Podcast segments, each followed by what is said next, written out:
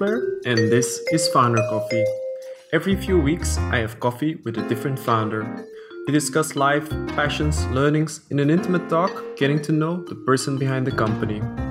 For this 39th episode, I talked to Max Armbruster, founder and CEO of TalkPush, a recruitment automation platform that leverages chat interfaces for recruitment. After stints at companies like CNET, Altran, AT Kearney, and SAP, Max started TalkPush based on in house software he built in a previous business to streamline the recruitment process. Despite being a US national with German origins, he leads his company from Hong Kong, with half of his company being based in Latin America, and he sells his software worldwide. We talk about whether it makes sense to combine software with services, how the big internet giants get rich, and how to build great processes and have effective meetings. Welcome to Founder Coffee. Hi, Max. Uh, it's great to have you on Founder Coffee. Thank you. Good morning from uh, Hong Kong. Uh, good morning from Belgium. Uh, you're co-founder of uh, TalkPush. Uh, for those who don't know yet what you guys do, uh, what do you do? TalkPush is a recruitment software, and we uh, we are working on automation, and we use chatbots to automate the engagement with candidates at scale. So, what does that mean? It means we're we're handling millions of conversations with job seekers all over the world for some of the largest employers in the world, companies like Walmart or McDonald's or Accenture. Uh, and we're connecting with those millions of candidates using messaging interfaces, conversational AI uh, over platforms like WhatsApp and Messenger in order to to make things uh, make recruiting go faster. Okay, so you're working for enterprises to sort of streamline their uh, recruitment flow by using chat, uh, by conversations, right? That's right. That's right. And, so, and, and the vast majority of those conversations are fully automated, fully AI, with uh, with still because there's still some human touch points. Uh, so parts of the journey is assisted, parts of the journey is unassisted. Yeah. So I'm I'm imagining that uh, the companies you're working for have sort of huge flows going on of of um, of uh, people they're recruiting, and they want to partly uh, take away things that are too manual, and then the thing you offer is something that merges uh, the automated part, which you're I I'm assuming replacing forms um, with with with the the more human part, which is uh, the usual, but then more through chat. Is that sort of what it is, or? Yeah, I, I could say that um, I'm not um, I'm not opposed to forms as a as a user experience. I think that there's some benefits to forms over over chat, over conversational, including the fact that when you fill a form, it feels a little bit more official. But generally yeah we're moving more towards these dynamic experiences Typeform like uh, interfaces where it feels more like a conversation. And yeah we're part of that. Uh, the yeah. the um, the thing that's driving us is really a change in, in behavior consumer behavior and when when companies realize that uh, they're going to attract better talent if they talk uh, and interface with the way they they talk and interface with consumers, it, it gives them a an edge on on the recruiting front. Yeah. And um, and so you know then it, it carries the business, it helps everybody. So at the foundation is really just a, a change in behaviors and habits from the consumers, which has not has not really been um, taken into consideration by the leading software vendors. Yeah. Is that the, the sort of sales story you go with to an enterprise, or is it, are you is there another sort of burning platform that you're focusing on? The um, the angle that I was describing just now, uh, talking about the consumer, the changing consumer behavior, that works well with enterprise if they have a very recognizable name and they uh, and, and their brand is their most precious asset. Yeah. For for companies where the the, the search for talent is a little bit more proactive where they have to go and, and search for the talent rather than the talent coming to them, where it's more outbound than inbound in the sales um, lingo, then then the focus shifts from brand a little bit more towards productivity and, and building the value from from a recruiter productivity standpoint. What is the number of hires you do per recruiter, your time to mm-hmm. hire, uh, and so on. And uh, so so that those are those are the two big angles to to work with. Got it. So it's it's sort of in the in the productivity angle. It makes sure that you with with much less resources you can screen more candidates better, right? Yeah, candidate side, recruiter side. Yep. Yeah, absolutely. Okay. And then and then of course then if you wanna if you wanna get ambitious on the sales side, you could you could talk about the loss in revenue um, when you have a, a, slow time to fill a position, mm-hmm. and and about uh, the lack of reactivity to the business needs and what it means for the rest of the business. For example, in a retail environment, or I know it's not a hot segment right now, but you know, retail will come back, and every every week that goes by when you don't fill a position, you're gonna you're gonna lose revenue and yeah. you still have to pay rents, you still have to pay storage, but but you're you're not selling as fast and as efficiently as you could. Yeah. So a really good salesperson will will figure out a way to tie the business outcomes to recruitment. But it's not an easy thing to do because often talent acquisition is seen as a support function and they don't have their finger on the pulse of the business. Yeah. But it seems that that what we've been, just been discussing, like based on your website, is just a, a, part of the story because you're also making sure that uh, with integration with ads, uh, you can pull candidates towards the interfaces you're building.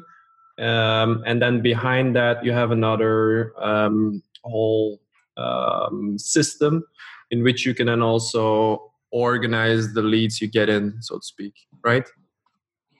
Yeah, you you you have different levels of leads, uh, and uh, you know somebody who goes through your website somebody who applies for a job somebody who goes through an assessment uh, somebody who does an interview at each stage of of the funnel you need to track uh, the cost per lead. And uh, we we try through automation to to minimize the cost per lead at each stage. Yeah. Yeah what strikes me uh, often when i um i think about recruitment agencies being it uh, you know the ones you have on every street corner or the more headhunter types is that these companies are so little uh, digitized and organized um, there's like if you would go to the typical recruitment agency on the, on the corner uh, yeah. that's that uh, recruits um, uh, operators and and people for um, uh, administrative jobs and all those kind of things um, then they're often like operating in a total uh, state of chaos as far as i'm yeah. concerned where yeah. there's no uh, proper system in place to remember who they have to call about what and which candidates they saw and all that um, and you imagine the the data that you have to work with i mean it's people and yeah. people cannot be really relied on to to uh, to give very good data often you know it's it's so hard when you're interviewing people just for your own business to figure out what is true from what isn't, and yeah. um, and to to give a an assessment. So right. it's um, it's an extremely uh, broken and diversified space. Both uh, the the systems of record, uh, which are called the, the applicant tracking software, as well as the assessment platforms that score the candidates, as well as uh, the sourcing and marketing platforms like the job boards and marketplaces. Yeah. It is it is as fragmented as it comes because it's so complicated and so diversified. There's a little bit of consolidation that's happening in the in the world of um, you know let's say marketplaces and the big databases are becoming bigger where you have four big players that that monopolize the space one of them is microsoft and linkedin another one is uh, Facebook and Facebook Jobs, which is a, a marketplace for entry level blue collar at the moment and SMB, but, but expanding into new areas. Uh, the the big job board called Indeed, mm-hmm. and I'm forgetting one. Uh, I guess Google. Google has moved into the the job space by uh, building a Google Cloud Talent solution, which lists jobs from all the different recruitment software vendors and and and list them for free in Google. So if you search for Crazy. You know, sales engineer position in Brussels, the first thing you'll see is a Google result and coming from Google delivered to you for free. No ad revenue linked to that. No ad revenue linked to Facebook Jobs either at the moment. So those those mega players are moving in, and um, maybe that will drive you know more automation, more technology because you know there's less less diversity, I guess. Yeah, fully understood. Actually, it's it's very funny. It's it's sort of like we're um, uh, you, you and I were operating in uh, in parallel spaces where uh, we're doing for sales what you're doing for recruitment.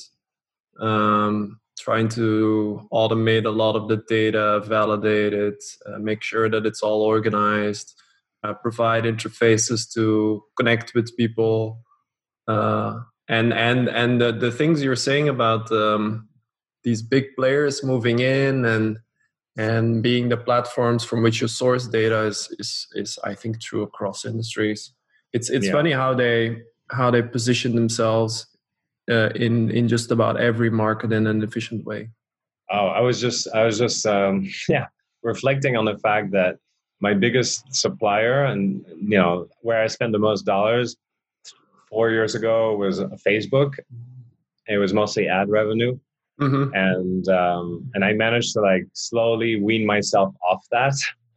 And now I look at my biggest expenses. I just I just I just paid the bill for for LinkedIn Sales Navigator, and uh, and then my other big expenses are Amazon and and Google actually. Uh, yeah. Uh, Google Cloud API. I'm like, okay, great. So you know, I managed to get rid of phase one, and now I've got three big ones. I got three three uh, big vendors. So I got three out of the big four that I'm still still spending a lot of money with. Um, yeah. So yeah, it is uh, it is a very concentrated uh, uh, world. It's true. It's just the reality. There's nothing we can do about it. We just have to live with it. Maybe maybe against our entrepreneurial ideals, but that's the world we live in.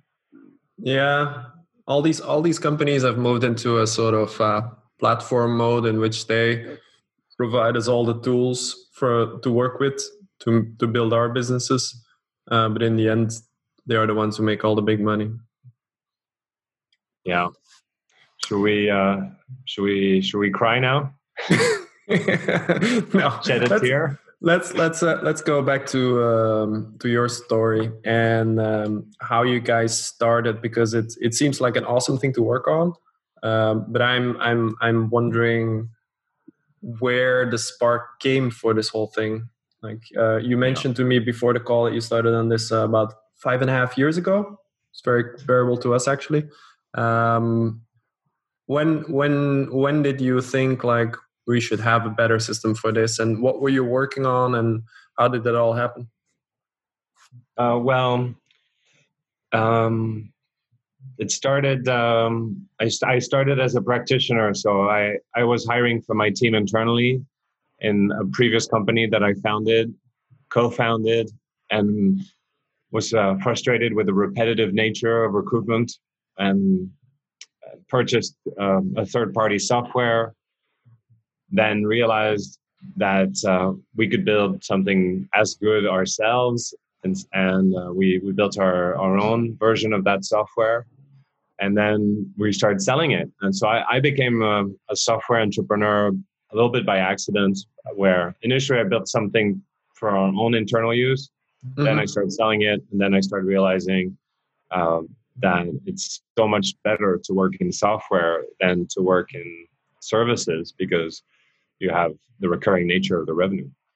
And um, you know that was that was my education, but but TalkPush is uh, a company that I founded alone, um, built on the, on top of my experience, of course, from the past, and realizing that, uh, as I said, that the the available technology did not um, adapt to the consumer needs, and you know you were you were making a parallel between our businesses. Mm-hmm. Usually, recruitment and talent acquisition is a few years behind sales and marketing. Sales and marketing have the big money and they, they get a lot of the innovation dollar. And, and if you look at the history of re- recruitment software, it's usually three, four years behind uh, the, the sales and marketing innovation. So it doesn't take a doesn't take a genius. You just have to you just have to follow what the, the guys in sales and marketing do and apply it in a recruitment context.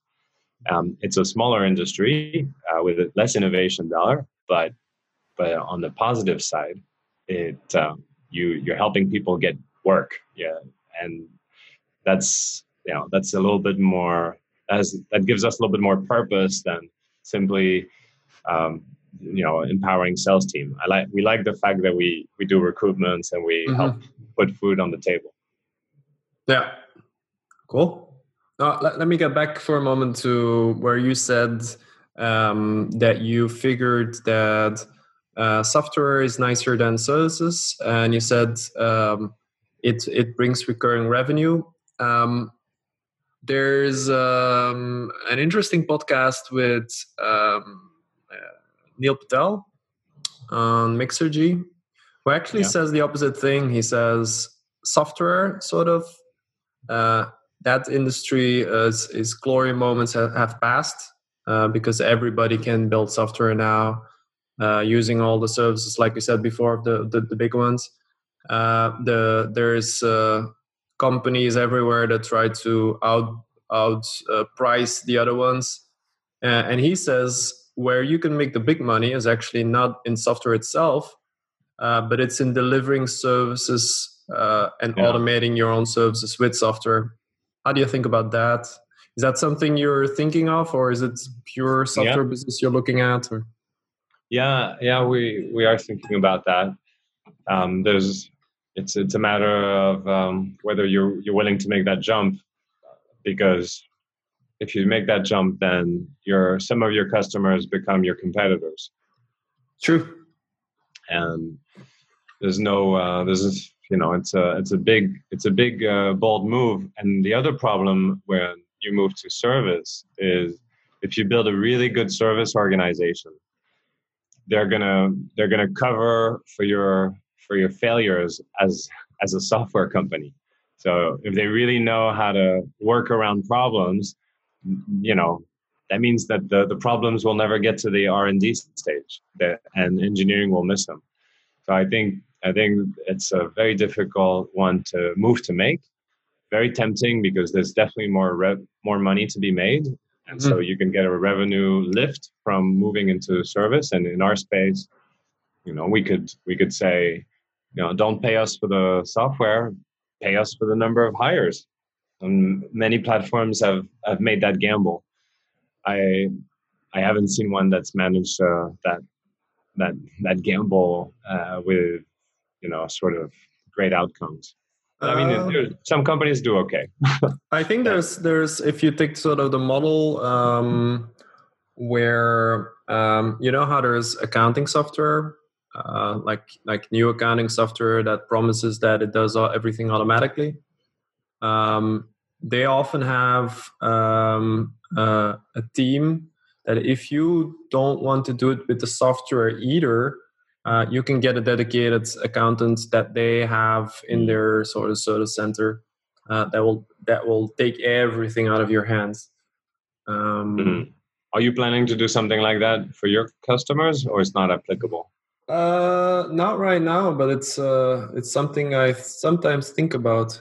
Could be yeah. could be cool. Um, there's there's like maybe the, the best way to start this and i'm just meandering now just wondering mm-hmm. is to create a certification program where you enable somebody to become a super user mm-hmm. you give them a, you give them a, a, diploma a degree of some sort and then you say okay we're, we're gonna we're gonna bring you business and and then hopefully you know, that catches on fire you know something like yeah. that that makes sense you, you sort of offer uh, a, a, partner program with uh, solution partners or something, and then yeah, I, am I'm, I'm trying to emulate uh, the UiPath, the RPA leader. In that sense, they've yeah. done a very good job of of training their users and then building the uh, the ecosystem that way.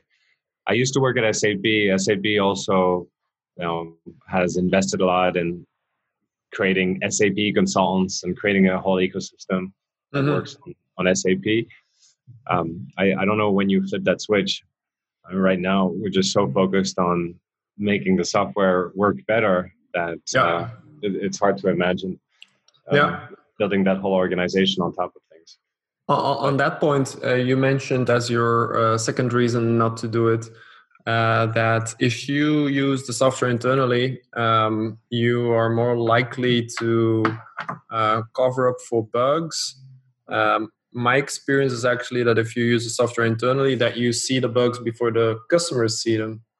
Mm. But that's yeah. uh, not really a question, rather a statement, I guess. No, no, no, you're right. Yeah, yeah, yeah. I've seen. I. It's just I've seen a number of companies who have because because in recruitment, um, it's you almost have to be with your team physically on site to make sure that the the the hires are recorded properly. Mm-hmm. Um, and so it's very difficult. You kind of you need a, an exclusive partnership where you become the the recruitment process outsourcing partner and you handle all their hiring. So there's there's complete uh, exclusivity. Otherwise, you it's hard to to track the outcomes, and uh, and it becomes a, an expensive um, endeavor if if um, if you don't track them properly. So anyway, it, it just hasn't been very. I don't know how to make the switch, but I'm interested. Yeah, for sure. Um, have you do you have any plans to also integrate uh, things like um, video interviews within the software, or is that already in there? Or?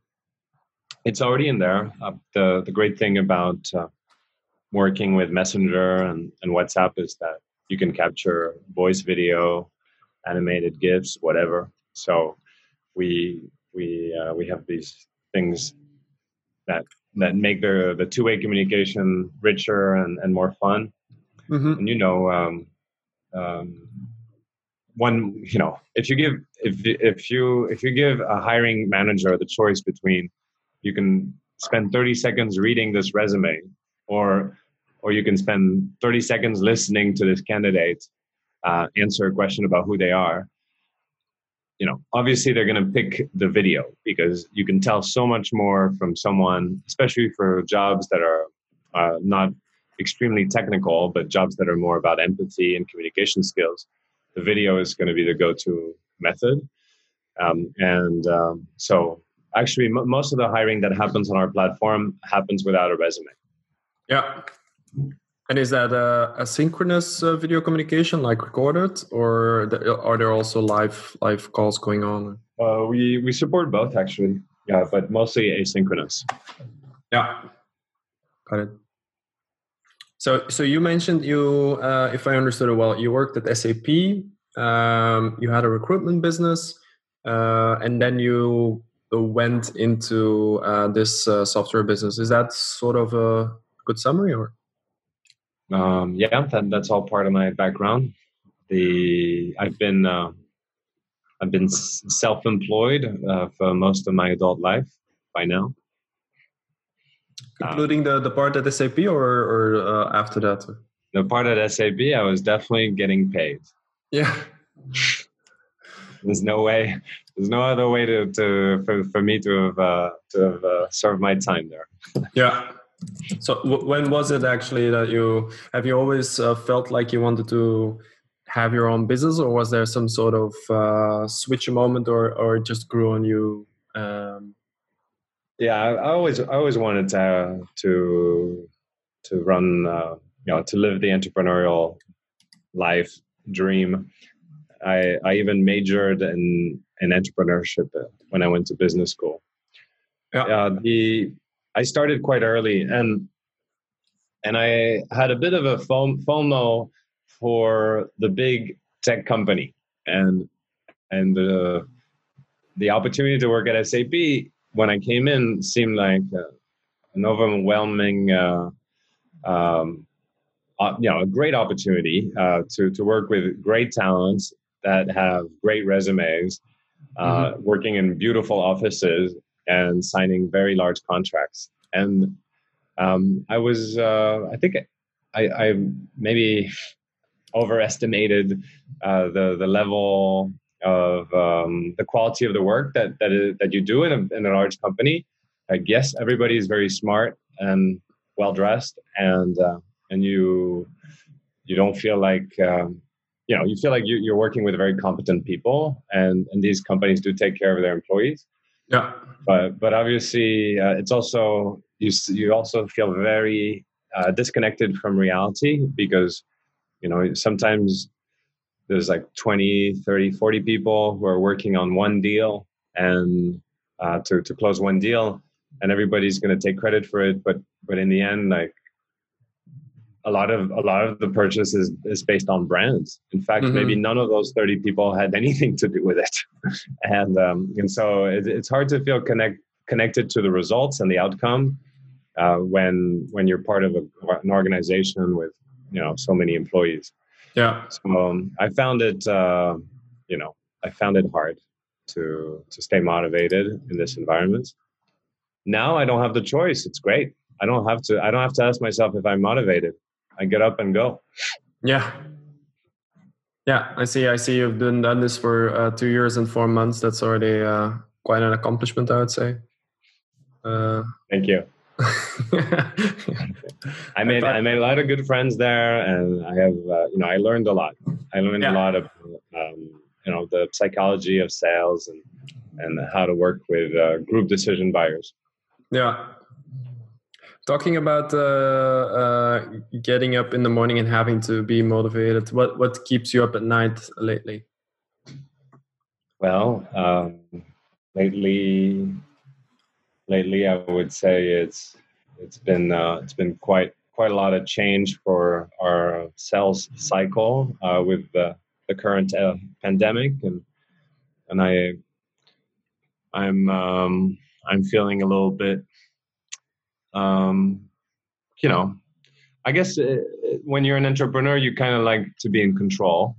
You you want to you want to be in control of your destiny and you of your finance, of your payroll, and in a in a rapidly changing world, like you lose a little bit of your control. And mm-hmm. as your company grows, hopefully you also lose a little bit of your control. You you rescind it and, and give it to others, others that are, you know, better qualified than you. Um, and and so yeah, uh, yeah, I guess that's that's keeping me up a little bit at night. All, all the change that's happening. Yeah. Uh, um, but but nothing out of the ordinary. No, yeah. Uh, uh, where do you see most impact for you? That's um, in the SaaS business. Um, I'm assuming it's on new revenue and not so much on on on churn. Let's say like customers going away. Yeah, yeah, yeah. You're you're assuming correctly. Mm-hmm.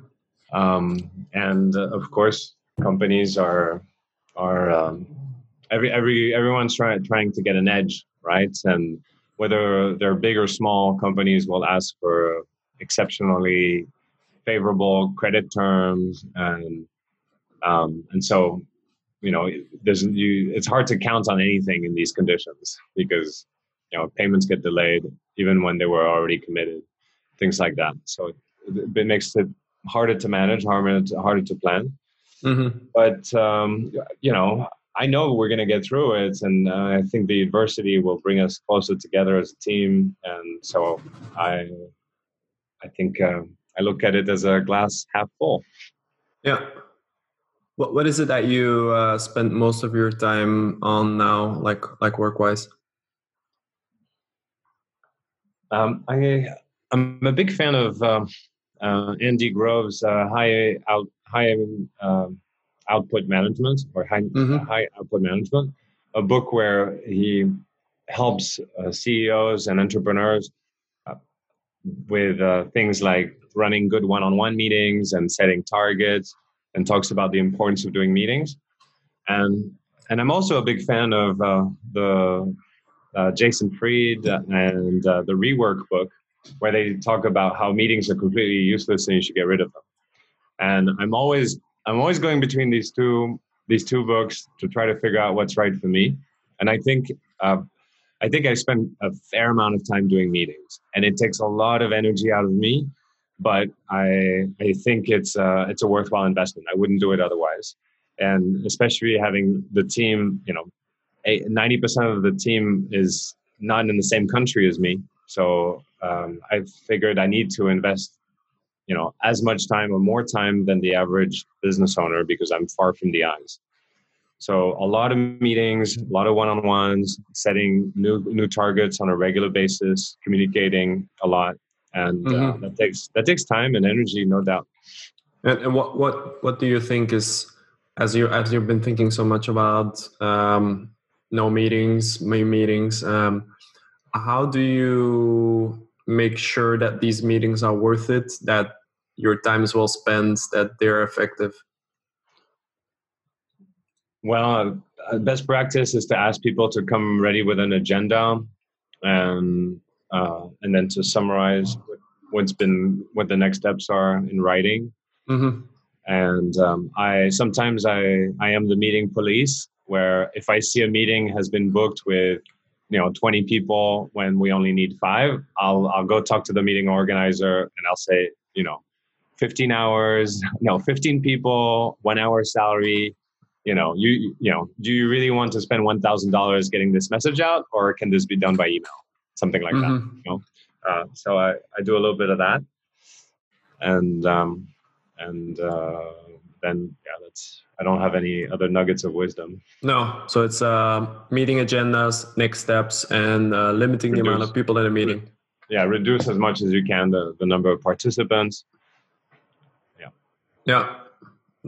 What is like the typical amount of participants you would get into a meeting? It's something we oh. are experimenting ourselves with now uh, at salesflare for some of the meetings because sometimes we feel like we're five in a meeting but actually i mean it's nice to have all five involved uh, but we feel that um, we could also do it with three and then the two others give comments to to the, the document with all the things we discussed so i think um uh, yeah, I haven't I haven't gone to that level quite. Uh, I I'm always worried about having 10 people on a call or more because mm-hmm. I feel like they're going to switch off mentally. They're, you know, if you if you don't participate in a conversation, then it's all, only natural to sort of drift away. And you know, we're not paying people to to drift away. Yeah. so exactly. Um, so yeah, I, I, guess smaller smaller than ten is is best. But we also do the company town hall. Company town hall is almost not a meeting. It's basically me presenting most of the time, mm-hmm. and it could be completely asynchronous and and recorded. But but we make it a point to do it at least once a month to make it we're all in there together and feel like one hour of in the month for everybody to be stuck together in one virtual room mm-hmm. is reasonable. Yeah. No, to, to, to your point of indeed, uh, if people are not involved or drifting off, uh, what we found is that this starts happening if you go uh, with more than three people, because it's usually three people carrying the discussion. And if you get in with five, then then mostly two of them are almost doing nothing. Yeah, uh, that's why we try to limit it now. Um, yeah well, what do you, what do you think about the, the span of the ideal span of control, the number of direct reports per manager? Uh, we are a very small company. Um, we're just seven people, so it's not really a, an issue for us not right a problem. now. I, I haven't done a, a, lot of thinking about that. Yeah. Yeah. Well, the literature says ideal number is eight, seven or 8 mm-hmm. because then you have you have the most leverage, but also um, you know you're um, you you can still give people time and attention. And maybe you know to your point maybe it would be better if it was a little bit smaller uh, because if it's if you do a meeting with eight or nine people it's true you're gonna you might lose them. Yeah. I don't know you probably lose most of them yeah. Um how does your your day sort of look like? What do you spend a lot of time on? Um, do you structure it in a certain way? Yeah, uh, my Mondays, I Monday and Tuesday is when I do all my one-on-one meetings, so I get it out of the way, and then I can have the second half of the week to to be a little bit more free with uh, initiatives that that I want to work on. That could be product or sales oriented or fundraising, whatever the, the day calls for. I um, I have based in Hong Kong, but with half of the team in Latin America. Uh, we're we're 12 to 14 hours time zone apart, so I have to factor that in. I wake up very early, around five in the morning, and by 5:36, I usually have conversations with Latin America. Uh, that takes me until eight, 8:30. Then I have breakfast, and uh, then I then I can start my day um, after that. So I have I kind of have like two days. One day where I'm I'm I'm talking to Latin America before breakfast, then I have breakfast, and then I have a uh, my Asian day, and then after that uh, I'll do some sports in the evening. I'm not a I'm, I start early, but I usually fizzle out by 6 p.m. I'm useless, and then I have to, you know, have dinner or go do some sports or something like that. Yeah, Cool. You, you talked about Latin America. You're not active in North America, or? Um, not so much. We focus more on emerging markets. Yeah. Cool. Okay. Do you uh, sort of um, you, what do you do outside doing sports in the evening? Is that where most of your time goes, or? Yeah, I I do sports. I I keep a social. My wife keeps a social agenda, and um, and I, I look for good science fiction shows on Netflix. What's the latest uh, nice science fiction show you watched? Well, the best thing in the world is Rick and Morty, and the new episode just came out two days ago. Yeah. Have you seen um, Dark? Nope. No. It's no. um, your name is sort of uh, German, but it, I, I I don't think you have any German roots, right? Or uh, well, my name is German, so so yeah, the roots are German. Yeah, I'm not, but I'll go yeah. check out Dark. Yeah, Dark is a is a is a German series, and it's really good. It's it's about uh, time traveling a little town in Germany, but uh, uh, let's not I, expand on it in, in in a podcast. My my great grandfather was German, Mm-hmm. Uh, he he traveled across the Atlantic Ocean at the age of 13 in uh, 1960, 18, 1863. Yeah. And he became a pastor, a Baptist pastor, and he worked uh, across the U.S.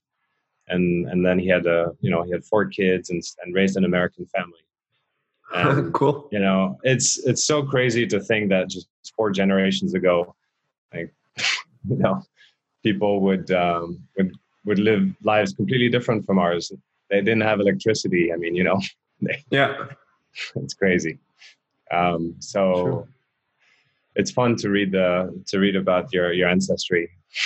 Yeah, have you been doing that? Um, or? Well, uh, I yeah, you know, I I have been recently. Yeah, just uh, since you're mentioning my my name, it mm-hmm. reconnects me to uh, to that history and um, it's uh, it's fun times. Talk and about I, reading. I guess I guess under Donald Trump, it's nice to feel a little bit less American. yeah, I know what you mean. I'm actually uh, uh, born in the US as well, so I, I sort of identify with the whole thing, and it's uh, I I could see myself if I were in the in the, the US getting slightly depressed. Yeah, we're stuck at home now, so it's even more depressing. oh, I think it's less depressing. Yeah. Oh, uh, talk about uh, reading. Um, what's the latest good book you've read, and why did you choose to read it? Uh, well, let me see if I have some some good ones, some nuggets. Um, I mean, right now I'm I'm reading the old classic, 1984. Yeah, by George Orwell, and um, uh, behind uh, my my my preferred my recommended readings for my for my newcomers coming people who come and work for Talkpush are uh, Behind the Cloud, the story of Salesforce, mm-hmm. the uh, the book I just mentioned by Andy Grove, High Output Management, mm-hmm. Rework. Uh, those those are the go tos. What was the last one? Rework, Rework. from uh, from Jason Fried. Jason Fried, yeah. Yeah. Cool. Yeah. And uh, what did you learn from? Uh, what sort of what is the um, the things you've learned from high output management and rework combined? they're they're opposite sides of the spectrum. High output management just makes you realize that whatever anything you hated about management and structure and organization, you hate it for the wrong reason, and that you have to embrace it because it's the only way to get people to work well together. Mm-hmm. And and so if you're if you're a little bit of an anarchist, this is a good read because it, it will it will connect you with why you have to be a good manager and why you have to overcome your weaknesses in this domain. And for rework, um, it's a great it's a great book uh, by very independent thinkers, full of good tips on how to be productive, but stay in control of your life, not let not not accept the tyranny of useless meetings, um, and uh, and of uh, pointless conversation, and to be more output driven so that you be you can be in, control of your life. Cool. Uh, final question. Uh, what's the best piece of advice you ever got? I know it's a difficult one. Yeah, I'm not prepared for this one. I don't have very. Good, I don't have a lot of very good memory. What's the first thing uh, that comes up in your mind? Uh, best piece of advice: you should raise more money. raise more money. yeah. Before you go yeah. into COVID uh, crisis, or? Uh, yeah, it's like every investor, every shareholder I've ever met, they've always told me the same thing. You should raise more money. Like yeah, okay. I should also sell more products, right? yeah. uh, so yeah, but but I mean, generally, generally speaking, um, it is uh, it is the rule of capitalism that a good CEO, a good business owner, is going to be good at convincing others to give you capital because you need capital to get things done. And so the underlying message behind you should raise more money is you should be good at your job you should be you should be good enough at your job to convince people that this is a huge opportunity. And if you're not good enough at doing that you're not going to get that far.